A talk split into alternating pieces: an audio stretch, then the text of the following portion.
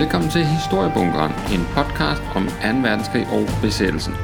I denne podcast skal vi kigge nærmere på en konflikt, som vi bliver ved med at vende tilbage til i historieskrivningen, filmens verden, kunsten, litteraturen og ikke mindst i politik. Vi er ikke bange for at nørde her i bunkeren, og vi er heller ikke bange for at formidle bredt og populært, hvis det er det, der skal til. Der er højt til loftet alle, der har interesse for 2. verdenskrig og for besættelsen, kommer forhåbentlig ikke til at gå forgæves. Hvis du har lyst, er du meget velkommen til at give programmet en bedømmelse der, hvor du lytter til din podcast, og du er selvfølgelig også meget velkommen til at like Historiebunkerens side på Facebook, eller måske melde dig ind i gruppen samme sted. Bare søg på Historiebunkeren, så skal du nok finde den frem. Jeg hedder Jakob Sørensen, og jeg er jeres vært her i bunkeren. Lad os så komme i gang. Under besættelsen var det i perioder øh, en del af gadebilledet at se især øh, børn, især drenge måske, øh, gå med den såkaldte Royal Air Force hue. Det var sådan en øh, slags, øh, lignende en slags, slags kalot, øh, som havde de her øh, blå, hvide og røde farver, som øh, logoet fra Royal Air Force, altså det britiske flyvevåbens øh, øh mærke, det, der sidder på siden af alle britiske fly under en verdenskrig. Det, øh, det blev sådan kopieret og lavet til sådan en, øh, en hue, som havde sådan en vis udbredning under besættelsen, og især i forbindelse med, øh, med befrielsen. Øh, og det øh, var selvfølgelig en måde at vise, hvem man holdt med, og øh, var sådan en slags øh, selvfølgelig stille øh, protest mod, øh, mod besættelsesmagten og mod Tyskland øh, som sådan. Og, øh, og det gav indimellem øh, anledning til optrin, når, øh, når tyske soldater så øh, øh, folk i gadebilledet, der bar den her øh, Royal Air Force hue. Hvor udbredt huen var under besættelsen, det kan man måske godt diskutere, øh, men den fylder i hvert fald meget i øh, den kollektive erindring, eller den måde, vi husker og, og, og nu genfortæller besættelsen. Øh, og det var måske nok især efter befrielsen, at man så øh, Royal Air Force huen, men altså vi kender også eksempler, især faktisk i 1943, øh, altså i midten af krigen på, at, øh, at hugen øh, var en del af gadebilledet. Men hvorfor øh, var det, at Royal Air Force logo var sådan et øh, vigtigt og kraftfuldt øh, symbol i øh, det besatte Danmark? Jo, øh, det var det selvfølgelig, fordi det var øh, Tysklands modstander, øh, og øh, fordi at øh, især øh, det britiske flyvevåben øh, var dem, der tidligt i krigen, øh, fra Vestallierets side i hvert fald, øh, helt aktivt var i, øh, i konfrontation med, øh, med Tyskland, og det var det i form af det, man kalder øh, bombeoffensiven. Og det er det, det skal handle om i dag. Altså den øh, allierede øh, bombeoffensiv mod Tyskland under 2. verdenskrig, og det skal især øh, handle om øh, Øh, måske den mest berømte af øh, de øh, bombeaktioner og bombetogter, som bliver gennemført, nemlig øh, den, øh, det bombardement, som øh, har kodeordet Operation Gomorra, Inden at vi øh, går videre øh, med en beskrivelse af selve Operation Gomorra, som altså øh, jo dækker, det kan jeg godt afsløre eller nu, øh, over angrebet på Hamburg i sommeren 1943. Men inden jeg går videre, så vil jeg godt lige øh, sige lidt om, hvad er det egentlig, vi har med at gøre her. Øh, for det første så er øh, muligheden for at bombe fjenden øh, i sådan rimelig skala, det er jo noget ganske nyt faktisk, sådan øh, militærhistorisk øh, på det her tidspunkt under 2. verdenskrig. Under 1. verdenskrig så man jo kun ganske, ganske spæde øh, øh eksempler på øh, bombardementer af, Øh, bag fjendens linjer, kan man sige. Men øh, i mellemkrigstiden, der er det noget, man øh, tænker mere og mere over, øh, og, øh, og i virkeligheden har nogle ret store ambitioner i forhold til altså tanken om, at man ved hjælp af langtrækkende bombefly kan ødelægge fjendens øh, fabrikker, øh, kommunikationslinjer, øh, infrastruktur, sådan så at, øh, at fjenden mister muligheden for at føre krig, og at man på den måde fra luften faktisk vil kunne afgøre krigen. Øh, det, det er sådan en tanke, som, som spiger og florerer i mellemkrigstiden blandt sådan, øh, kan man sige, militære tænkere og udviklere af doktriner osv., og det er jo selvfølgelig især en reaktion på, eller dels er der kan man sige, en teknologisk mulighed, altså nu, man begynder faktisk at have nogle fly, som kan medbringe øh, bombelaster altså en, af, af en vis størrelse, men øh, det er selvfølgelig også en reaktion på den måde Første verdenskrig udspillede sig på på Vestfronten med de her meget fastlåste skyttegravskrige, som, som øh, med enorme tabstal og med meget få øh, kan man sige, muligheder for at, at, at bryde igennem øh, modstanderens øh, skyttegravsnet, sådan så at man kunne få ligesom afgjort øh, kampen. Det blev sådan et opslidende slag, som jo kostede øh, millioner af øh, soldater livet, og, øh, og som jo mentalt øh, øh sat, altså lagde sig som en, en, en dyne hen over øh, flere generationer af øh, europæiske øh, mænd. Det vil man gerne undgå, og der mente man altså, mange mente, at, øh, at, at luftbombardementer kunne være en af de nøgler, kan man sige, som kunne være med til at låse en, øh, en kommende krig op, så man slap for de her, de her skyttegrave. Der er en sådan militær teoretiker, der hedder Sir Malcolm Campbell, som han skriver lidt om det her i, i 1937, hvor han hvor han sådan øh, fabulerer over, hvad et, et, et, et eventuelt moderne luftangreb på, på London kunne, øh, kunne afstedkomme. Og der, der siger han noget i retning af, og her kommer sådan lidt løs øh, oversættelse, at øh, først vil der komme hundredvis af fly, altså angrebsstyrken, og øh, hver af disse fly vil medbringe op til 100 små brandbomber. De vil blive smidt med en øh, øh tidsmæssig afstand på 5 sekunder, så hver fly vil øh, efterlade sig en, en række af brandbomber i sit, øh, i sit spor. Øh, hvis alle de her brandbomber øh, de bliver koncentreret et sted, så kunne man øh, slukke branden. Men hvis de er spredt over det hele, så vil et hvert brandvæsen øh, forgæves øh, bekæmpe dem.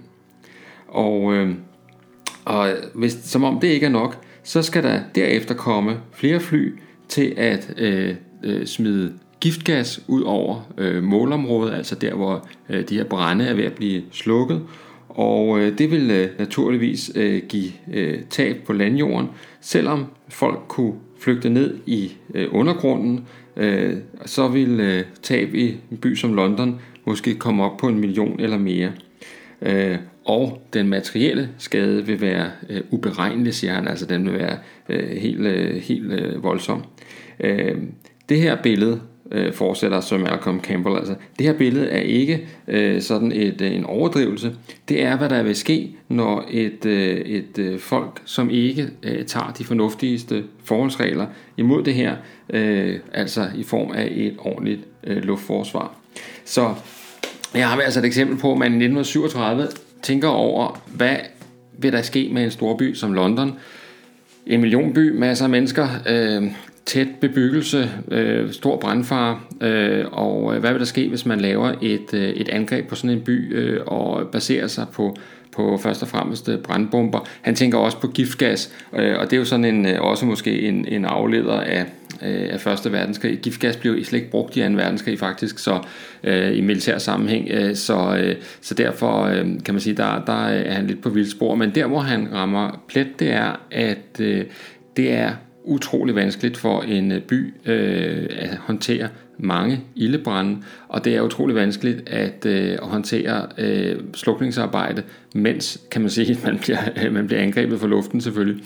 Så, øh, så det, øh, det, som øh, Campbell her taler om, det bliver faktisk øh, kernen i det, vi skal tale om øh, i løbet af i dag, nemlig øh, hvordan øh, de allierede planlagde og udførte øh, ødelæggelsen af Hamburg i 1943 tanken om, at øh, altså hvis man skal lige have nogle, nogle tal på udviklingen af luftbombardementer fra øh, Royal Air Force og fra det amerikanske US Army Air Force, øh, hvor meget er det egentlig, de, øh, de smider over, øh, over Tyskland i løbet af krigen. Så øh, hvis vi tager Royal Air Force, så i 1939, altså det er jo kun nogle få måneder, at øh, krigen er i gang der, der øh, smider man 31 tons bomber over, over øh, Tyskland.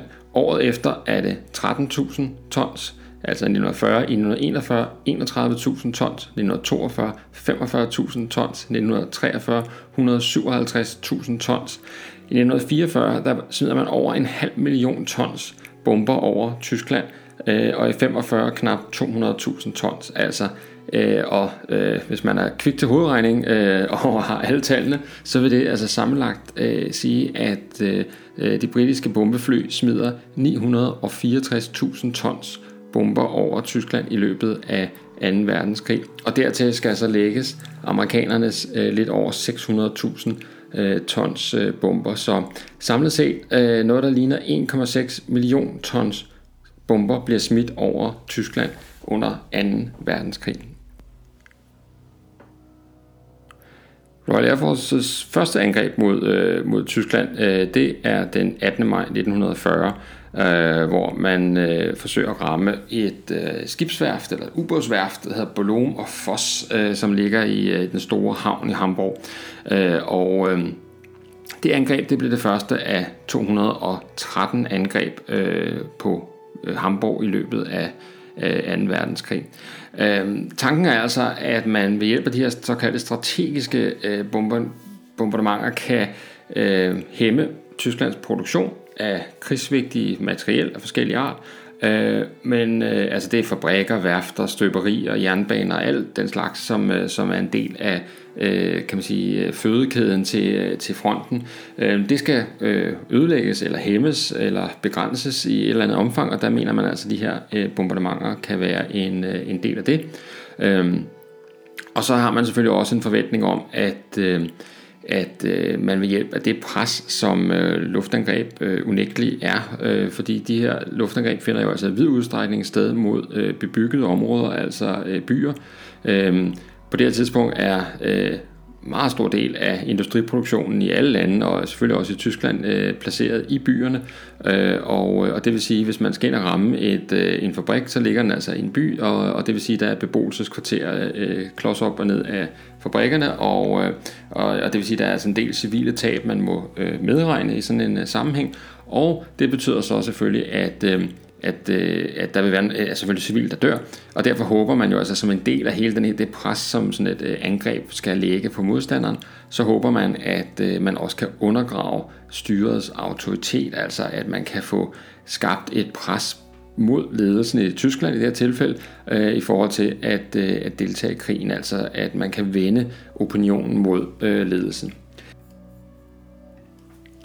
Man kan ikke uh, tale om uh, Royal Air Force øh, strategiske bombning af Tyskland uden at nævne Air Chief Marshal Sir Arthur Harris, uh, også kendt som uh, Arthur Bomber Harris eller Butch Harris. Uh, det er lidt forskelligt, hvem, man, uh, hvem der sådan refererer til ham, hvad han bliver kaldt som. Men Arthur Harris, han var uh, en... Uh, en, en, født og opvokset, kan man sige, i flyvåbnet og, og lang, lang erfaring i, i hvad hedder det, um, Øh, Øh, i brug af alle mulige forskellige former for flytyper, havde meget stor tillid til, at, øh, at fly, øh, og, og senere, eller jo længere frem i karrieren han kommer, især bombefly, at de havde en, en meget væsentlig rolle at spille i afgørelsen af fremtidige, i fremtidige krige.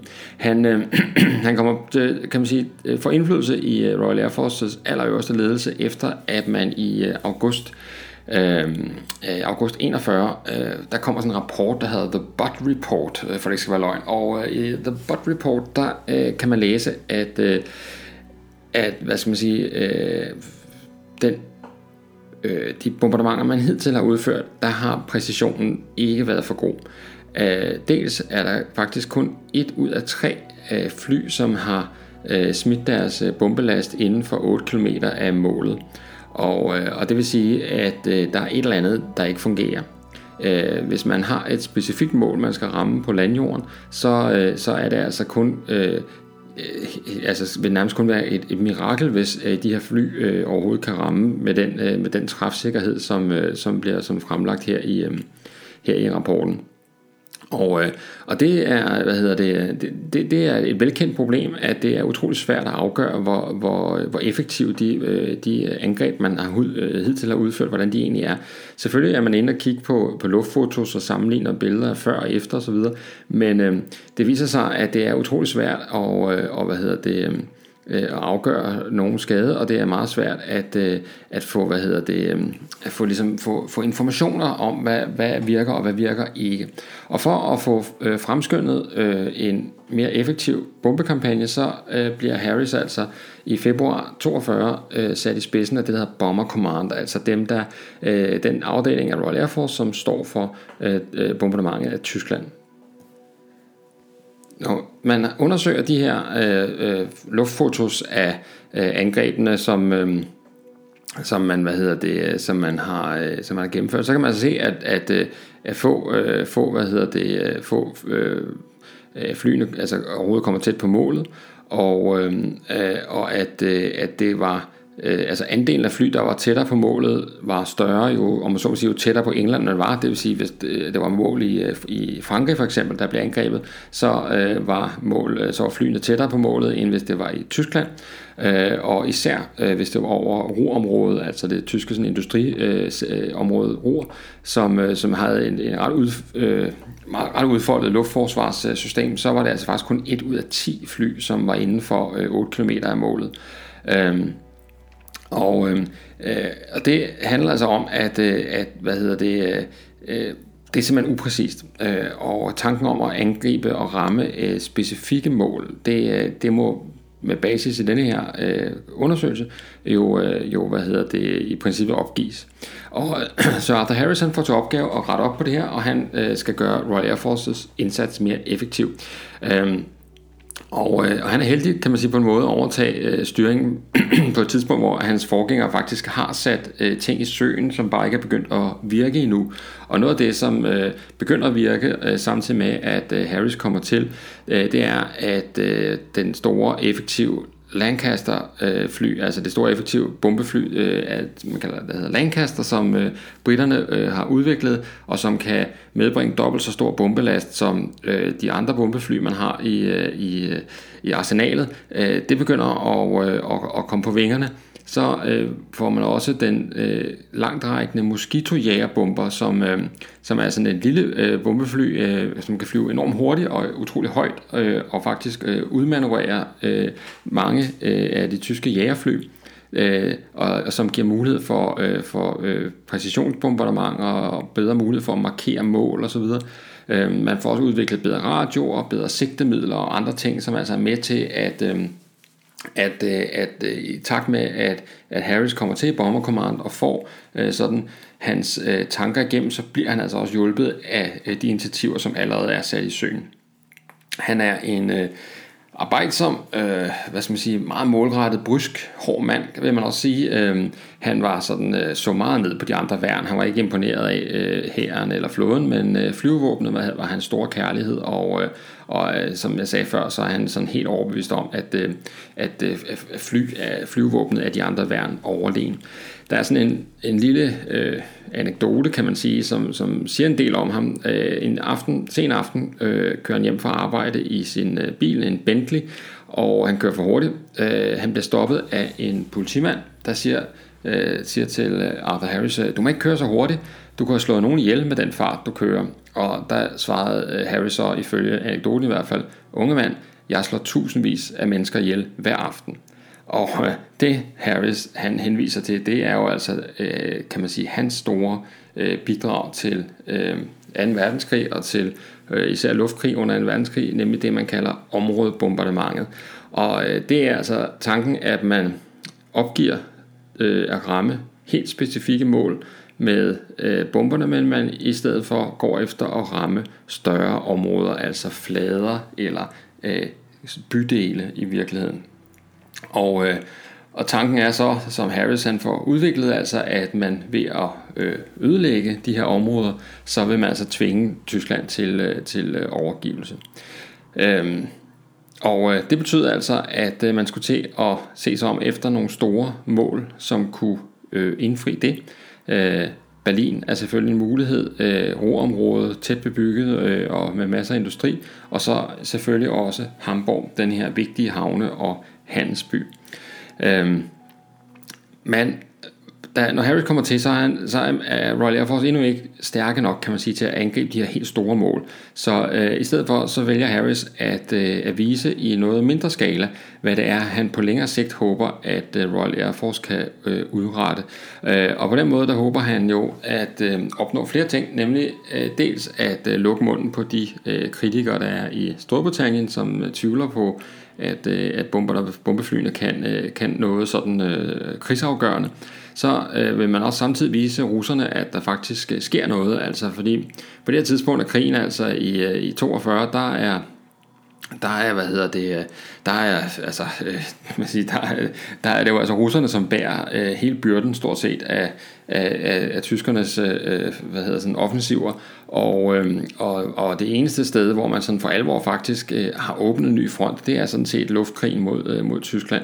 Så, øh, så øh, øh, en, en øget øh, aktivitet i luften over Tyskland, det vil vise russerne, at der trods alt øh, sker noget. Og så øh, vil Harris jo også utrolig gerne have, at øh, tyskerne bliver, øh, især det tyske folk, bliver bevidst om, hvad de har i vente. Altså, at øh, hvad venter der øh, på sigt, hvis, øh, hvis Hitler får lov til at, øh, at blive ved magten. De to, øh, de to mål, som Harris øh, udvælger, er henholdsvis Lübeck og Rostock, byer, som har en øh, begrænset strategisk betydning, begrænset militær betydning, men, øh, men byer, som begge to har øh, tæt bebyggelse, mange træhuse, ligger ikke alt for langt fra øh, Storbritannien, og øh, det er altså, øh, som Harry ser det, øh, og som Bomber ser det, perfekte mål for at vise, at øh, øh, hvad, hvad det er, man ville kunne udrette i større skala på senere tidspunkt. Og det er altså især ved at øh, skrue op for andelen af brandbomber, altså det som øh, militærteoretikeren Campbell han også var inde på i 1937. Den øh, 28. marts 1942, der angriber 234 øh, fly fra Royal Air Force, de angriber Lübeck, og øh, ødelægger 60% af den gamle bykerne og slår omkring 1000 mennesker ihjel. Øh, en måned senere gør man det en gang til, den gang med øh, Rostock, øh, med nogenlunde de samme ødelæggelser, og, øh, og det får faktisk øh, Goebbels jo, altså en af topnazisterne til i sin dagbog at notere, at, øh, at situationen i byen er øh, katastrofal, altså at det er noget, der gør indtryk på den øverste tyske ledelse det her. Øhm, begge mål er civile, alt overvejende, og selvom Harris kunne henvist til en flyfabrik, som, øh, som øh, det var fornuftigt at ødelægge osv., så, videre, så øh, er det først og fremmest den psykologiske effekt, man er ude efter, altså se hvilken magt Royal Air Force har. Vi kan i princippet ødelægge by efter by efter by. Den 30. maj 1942, øh, der øh, gennemfører man for første gang et angreb med mere end 1000 fly. Øh, oprindeligt var det egentlig meningen, det var Hamburg, det skulle gå ud over, men øh, på grund af vejret, så blev det Køln i stedet for. Øh, man smider øh, beskedende, trods alt, øh, øh 2.000 tons bomber over byen, øh, og ødelægger over 3.000 bygninger, og 36 fabrikker bliver ramt, 500 mennesker dræbt. Øh, man starter ikke færre end 12.000 forskellige ildebrænde rundt omkring i byen. Øh, Øh, gasledninger eksploderer, byens transportsystem bryder sammen, øh, elektriciteten forsvinder osv., og øh, byen er øh, reelt først i, øh, på fod igen øh, måneder senere. Altså en understregning af, hvad er det, øh, hvad, hvad er det man er i stand til med de her, øh, de her bombardementer. Øh, og, øh, øh og på det her tidspunkt, der har tyskerne jo faktisk øh, ikke øh, som tidligt i krigen, hvor de gennemfører øh, angreb mod, øh, mod England i forbindelse med Blitzen, altså i, øh, i sommeren 40. Øh, øh, Tyskland har ikke kapacitet til at sende en tilsvarende styrke mod britiske mål, så det her det er en britisk magtdemonstration over for Tyskland. Se, hvad vi er i stand til. Øh, selvom krigen langt fra går godt for britterne i 42, så viser Royal Air Force altså øh, hele verden i princippet, at øh, på det her område, når det handler om bombardementer af øh, fjendens territorie, så er det øh, Royal Air Force, som har føretrøjen på.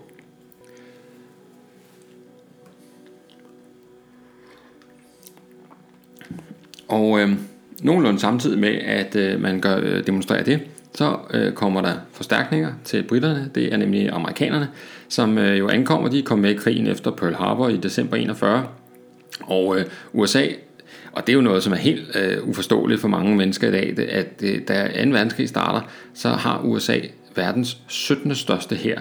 Altså en her mindre end Rumæniens her på det her tidspunkt. Og øh, det vil sige, at man er slet, slet ikke øh, øh, på plads med alt det her isenkram og øh, soldater og grej, som man skal bruge til at føre krig. Så øh, der går lidt tid før amerikanerne er i stand til at øh, eksempelvis få nogle tunge bombefly øh, og nogle besætninger øh, uddannet øh, til at flyve dem afsted til, øh, til Europa. Og det er først øh, fem uger efter, at øh, Royal Air Force angreb øh, Køln. Øh, altså øh, inden i starten af øh, juli, at øh, øh US Army Air Force, øh, som altså ikke er et selvstændigt værn, men en del af, af hæren, altså US Army Air Force, at de i øh, lånte britiske fly øh, deltager i et øh, dagangreb på nogle tyske flyvepladser i, øh, i Holland. Og det må sige at være en øh, voldsom debut. En tredjedel af de seks fly, som man øh, havde lånt, øh, bliver faktisk skudt ned, og, øh, og øh, det tredje bliver... Øh, beskadiget, så det knap nok øh, når med hjem til, øh, til England. Men øh, amerikanerne de er ankommet, og øh, amerikanerne har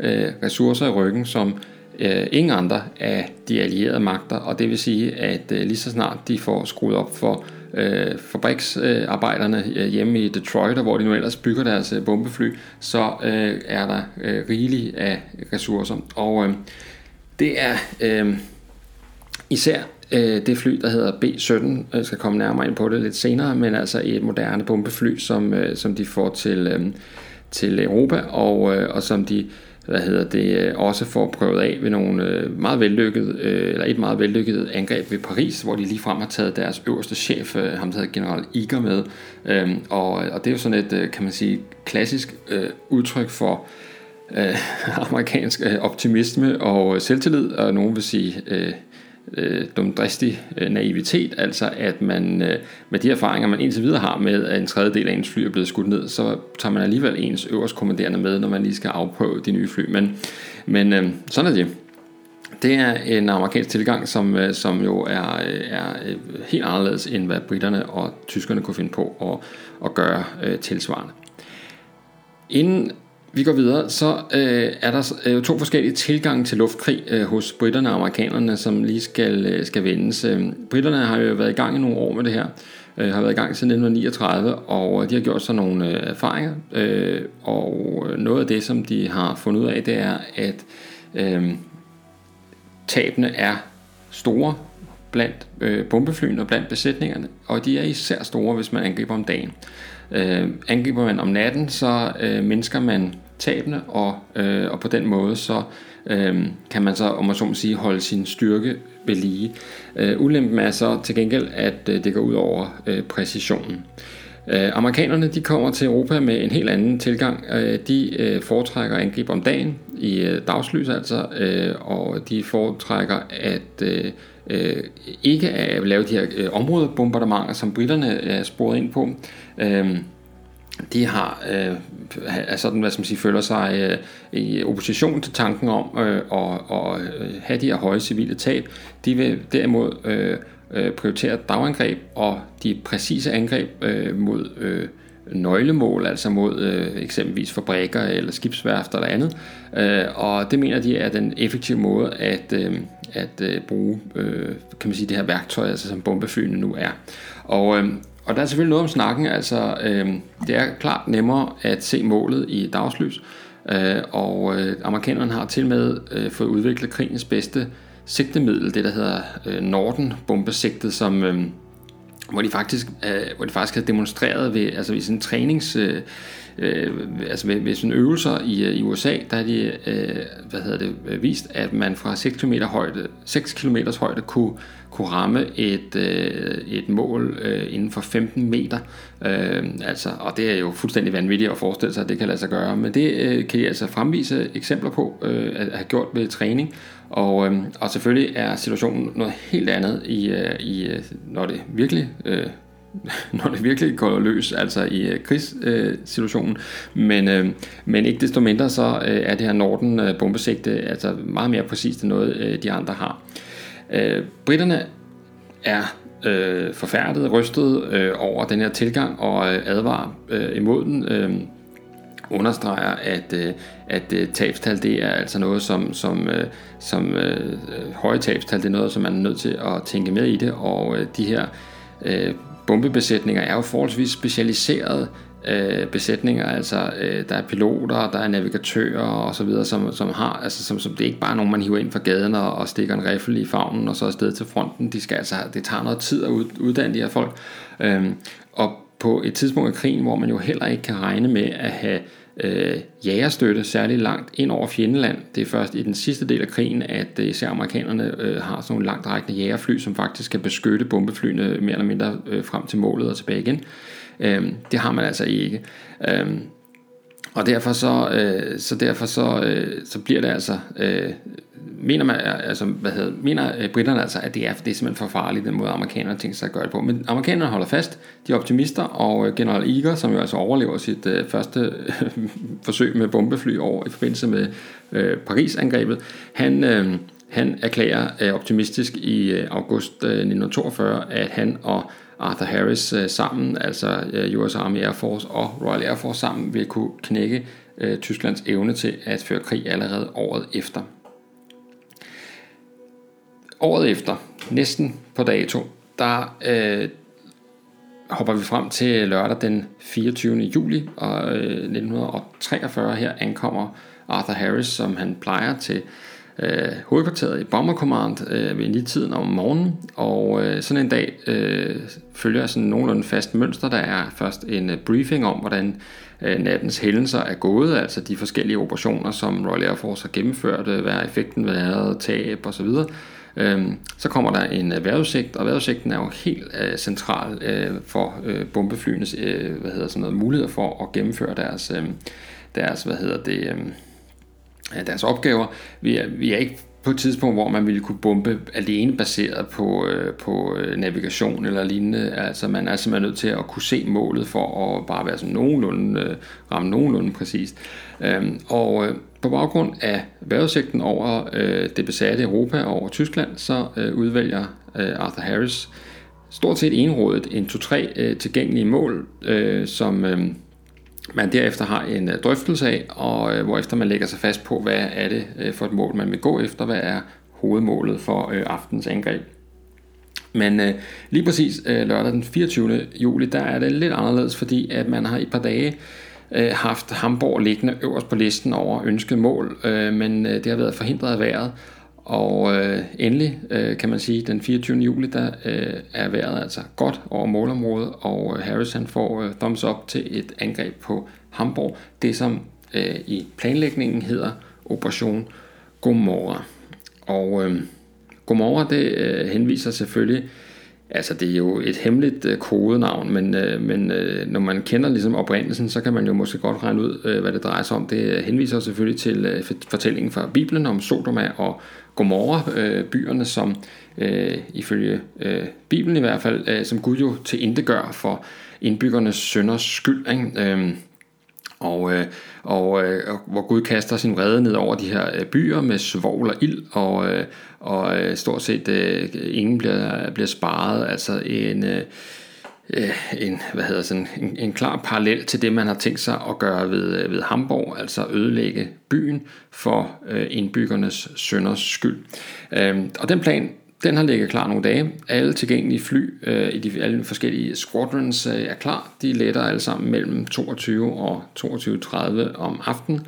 Og så følger de ellers nogle bestemte punkter øh, fra flyvepladserne ud mod kysten hen over den engelske kanal. Og ligesom for hver øh, punkt, om man så må sige, de møder på vejen, så bliver, deres, øh, bliver formationen tættere og tættere. Øh, det med at flyve tætte formationer, det er en del af den måde, øh, bombeflyene beskytter sig på, altså de mange dobler, kan man sige, deres, øh, deres mulighed for at opdage øh, fjendtlige fly, og også øh, bekæmpe dem med, øh, med, deres, øh, med, med de maskinkanoner, hvad de ellers har med som, øh, som sådan forsvars, øh, forsvarsmidler. Øh, Royal Air Force har for længst øh, udviklet en øh, sådan øh, standard for, hvordan de angriber modstanderen. Man flyver aldrig direkte mod målet. Øh, man flyver altid sådan... Øh, øh, man vælger altid en rute, som kan, kan man sige, tolkes på forskellige måder, altså hvor det er først øh, sent for tyskerne, eller det er først sent, at øh, tyskerne får mulighed for at præcis afgøre, øh, hvor flyene er på vej hen. Så øh, så øh, det kan være, at man lægger sig øh, øh, sådan så, at man både kunne tænke sig at flyve mod Hamburg eller Køln, eller det kan også være, at man, man flyver på en måde, sådan, så det kan være Flensborg eller og så videre. Og så på et tidspunkt så drejer man altså af og lægger sig på den endelige kurs mod, mod målet. Øhm, præcis klokken 1 om natten mellem, den, mellem lørdag og søndag, øhm, der øh, fly, øh, smider de første fly, og det er det, man kalder Pathfinder-fly. Altså det er fly, som skal markere målet, sådan så de efterfølgende fly har noget og, øh, og så at sige sigte efter. Og de her Pathfinders, de øh, smider røde og gule øh, flares, altså sådan nogle øh, øh ild, ildkugler, kan man sige, over Hamburg og øh, markerer dermed sigtet. Øh, det man sigter efter, det er, kan man sige, det præcise centrum af Hamburg. Altså hvis man tager et kort over Hamburg og sætter en nål i midten af Hamburg, så er det der, øh, de her Pathfinders øh, markerer øh, målet med røde og gule, øh, hvad hedder det, øh, med ildkugler. Øh, og så øh, derefter, så skulle der gå ikke mindre end to minutter, før at øh, de første angrebsbølger af bombefly, de øh, ankommer. kommer seks bølger i alt, med mellem 100 og 120 fly i hver. Øh, og hver bølge har sådan cirka 8 minutter over målet, kan man sige, før næste øh, bølge ankommer. Øh, altså i princippet, hvis alt går fuldstændig efter planen, så vil der, øh, hvis du stod øh, på midten, øh, og hvis du havde gode nerver og stod i centrum af Hamburg og kiggede op mod himlen, så vil der altså passere 15-16 øh, fjendtlige bombefly over hovedet på dig øh, hver eneste minut, indtil at øh, de alle sammen var øh, fløjet videre. Øh, og øh, den erfaring man også har, det er selvfølgelig, at, øh, at øh, koncentrationen øh, af bomber øh, øger øh, ødelæggelserne. Og, øh, og derfor så kommer der løbende med de, med de forskellige øh, bølger, som øh, angriber Hamburg, nye Pathfinders forbi og genmarkerer målet, øh, sådan så at, øh, at man hele tiden har noget øh, bestemt at sigte efter. Det er planen. Øh, I teorien er det selvfølgelig meget mere kaotisk, øh, end, det, øh, end det er på papiret, øh, og øh, og selvom at man har nogle bestemte mål at sigte efter, som man tydeligt kan se fra luften osv., så, så, øh, så falder øh, bomberne altså ofte øh, langt fra målet alligevel. Men altså, man sigter efter hele Hamburg, og man øh, sigter efter midten af Hamburg, så selvom man øh, rammer meget ved siden af, så rammer man stadigvæk, øh, kan man sige, det store mål. Øhm, for angrebsstyrken, der var øh, øh, den største udfordring selvfølgelig det tyske luftforsvar, og øh, øh, det tyske luftforsvar forsvar bestod øh, sådan, øh, af to, to ting, kan man sige. Der var nogle natjægerfly, øh, som, øh, som øh, fløj rundt og øh, blev guidet af Øh, radarsystemer, dels på landjorden, dels øh, radarsystemer ombord på selve flyene, som, øh, som de så brugte til at finde ud af, hvor er fjenden henne, og så kunne de så ligesom selvfølgelig øh, opsøge og angribe øh, fjendtlige mål. De her øh, natjæger, de øh, var inddelt i sådan en række sektorer, sådan en slags firkanter, som de så øh, patruljerede i, og var der så en øh, fjendtlig aktivitet i af firkant, så var de hurtigt øh, klar til at, øh, at rykke ud og, øh, og ramme de her mål. Så der er altså nogle radarsystemer, der opfanger øh, øh, de øh, britiske fly, og som så kan dirigere øh, flyene i luften derfra. Og derudover så er der selvfølgelig et, øh, et forsvar med bestående af antiluftskyts, altså øh, kanoner på landjorden, som kan skyde mod flyene i... Øh, i en by som Hamburg, der havde man øh, avanceret øh, radarguidede strålekaster, altså sådan nogle lyskaster, som, som, kan, øh, som, øh, som havde en blå farve, og som øh, ved hjælp af radar kunne øh, så at sige, øh, øh, finde flyene op i luften, og så øh, lyse dem op. Og derefter begynder alle andre lyskaster i området at, ligesom at fange det samme fly, sådan så at øh, man får oplyst øh, øh, fjendens fly, sådan så det er nemmere at øh, skyde med, øh, med øh, antiluftskyts, altså det, man, øh, det de allierede kalder flak, eller øh, nemmere at angribe fra eventuelt jægerfly. Altså, så det er en måde ligesom at, at, at udsøge flyene, eller fremsøge flyene op på himlen, fastholde dem med, med lyskasterne, og øh, så det gør nemmere, og det bliver nemmere at skyde dem ned.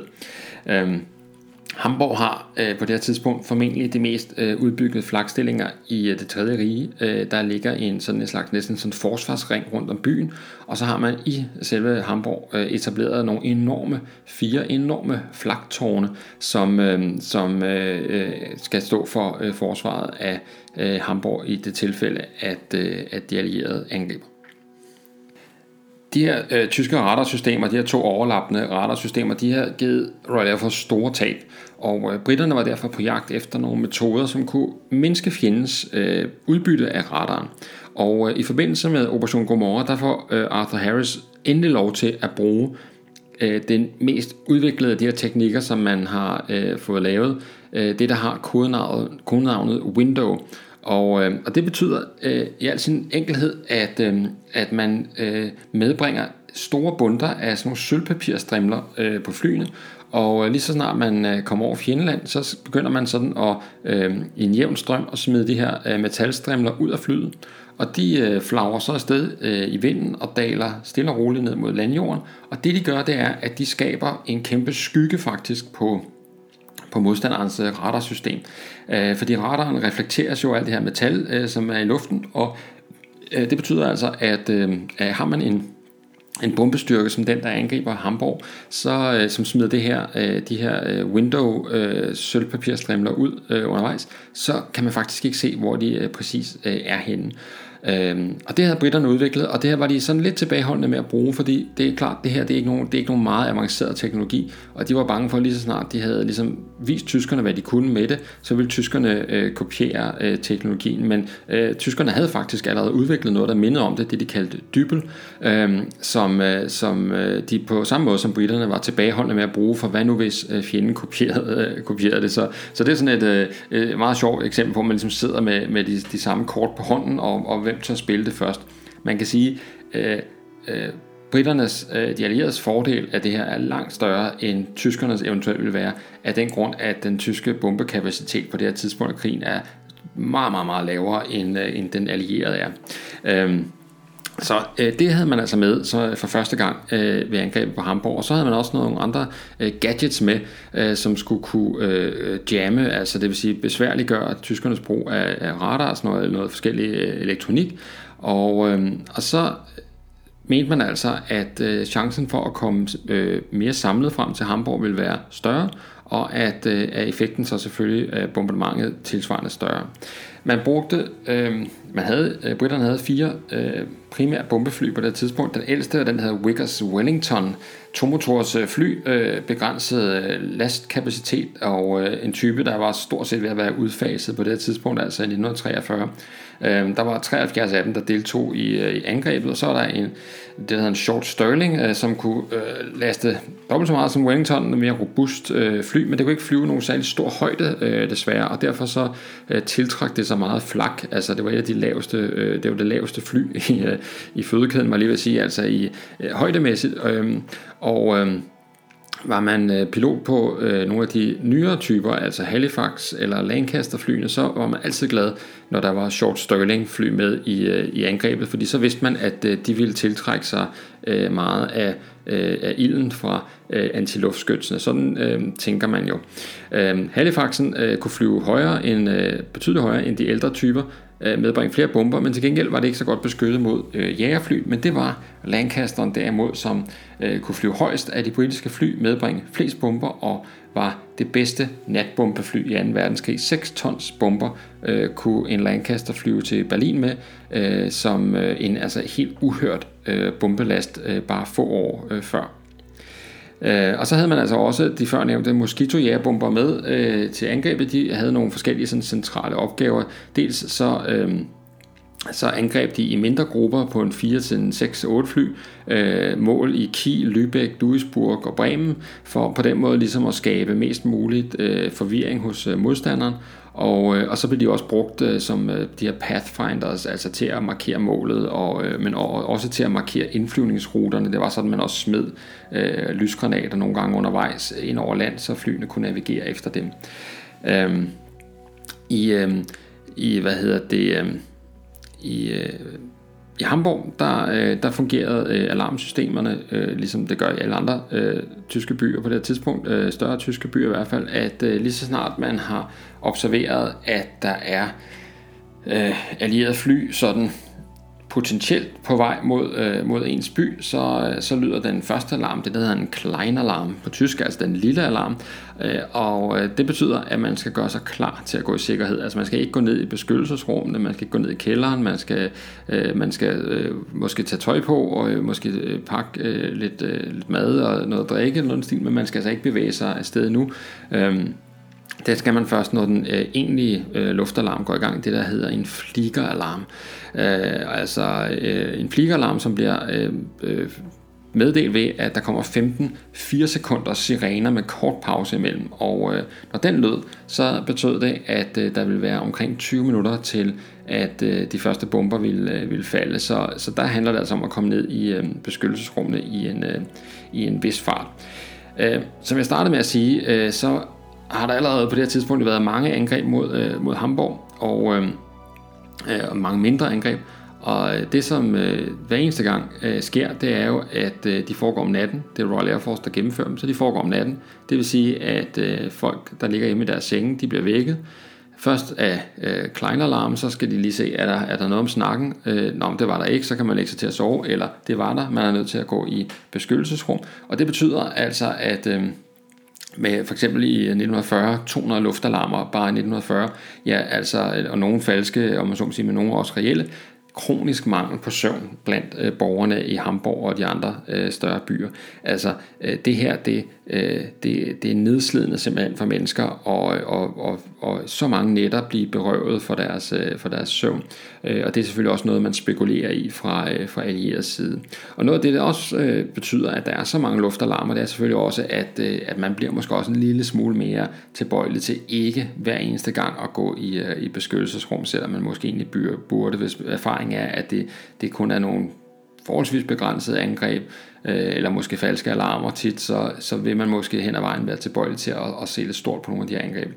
Men øh, som, øh, som vi skal se nu øh, med, øh, med de allierede øh, angreb øh, her, så bliver tingene ganske anderledes. Øh, Øhm, fordi øh, flystyrken begynder at smide de her øh, metalstrimler ud, lige så snart man nærmer sig øh, kysten. Øh, og øh, på landjorden, der kan de tyske radarstationer med det samme se, at, øh, at de er blændet. Altså de kan simpelthen ikke dirigere natjægerne øh, afsted, som de plejer. De kan ikke se, hvor at øh, det findes fly øh, præcis befinder sig. Og... Øh, i, øh, i bombeflyene kan man straks mærke den her forskel, altså at de, øh, de bliver simpelthen ikke øh, angrebet. Øh, og, øh, og, øh, og indflyvningen til Hamburg er betydeligt mere rolig, end den har været øh, andre gange, og de har også god tid til at smide nogle af deres flyverblade ud over, over de, områderne, de tyske områder, hvor, hvor de har sådan nogle slogans som fæstning Europa har ikke noget tag. Altså de, de skal nok vise, Royal Air Force skal nok vise, hvem, hvem der bestemmer.